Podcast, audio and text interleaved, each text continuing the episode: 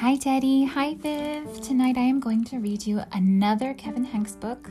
It's called Bailey Goes Camping. Bruce and Betty were bunny scouts. They were going camping. Bailey had to stay home. I want to go camping, said Bailey. You're too little to go, said Bruce. But in a few years you can, said Betty.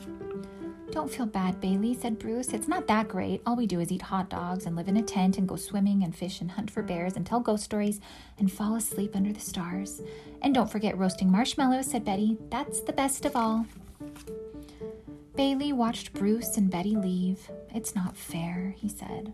Come on, said Papa. Let's play baseball. No, said Bailey. Want to help me bake cookies? said Mama. No, said Bailey. We could read a book, said Papa. No, said Bailey. I want to go camping. You're too little to go, said Papa.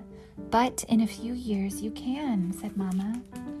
Don't feel bad, Bailey, said Papa. It's not that great.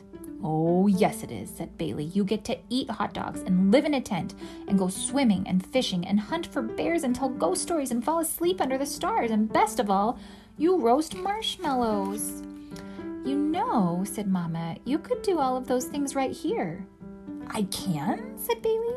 He can, said Papa. Yes, said Mama, smiling.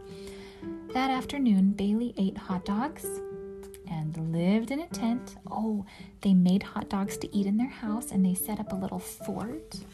He went swimming. Oh, he's in the bathtub with some sunglasses on and a beach ball and fishing. Oh, he's fishing in the bathtub.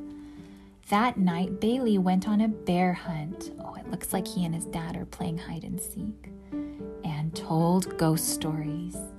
Oh, they're telling stories. And best of all, he roasted marshmallow.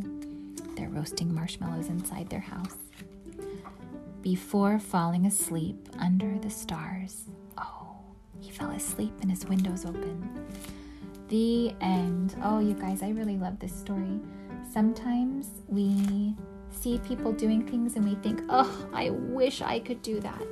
And do you know what? Most of the time, if we use our imagination, we can.